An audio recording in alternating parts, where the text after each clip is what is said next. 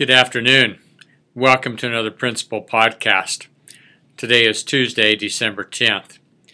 We're looking forward to our fifth grade state fair, which happens this Friday, December 13th. Will take place in the cafeteria and gym area um, between the hours of 9 and 11:15. Excited for the hard work that our fifth graders have accomplished and things that they have learned as they present their state fair.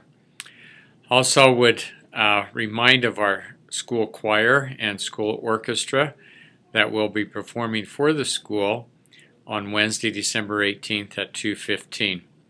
Again, excited for their performance and to have them share their talents with us.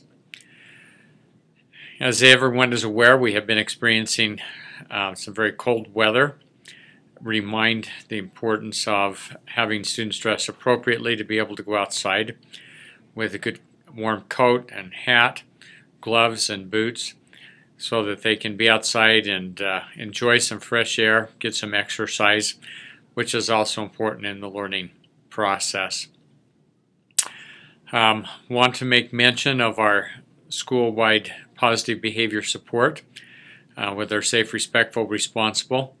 As students are caught doing good in one of our 12 different common areas through the school. That could be in the hallway, in an assembly, could be during lunchtime, out on the playground, in the library, um, restrooms use appropriately, um, in the Kiva if they're together in a, a grade level activity there.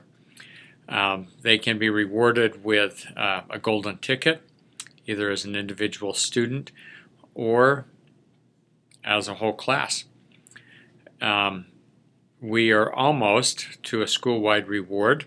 We have the letter Falcon spelled out in the cafeteria, and as we, as soon as we get all of those letters filled up with golden tickets, we will have a school reward.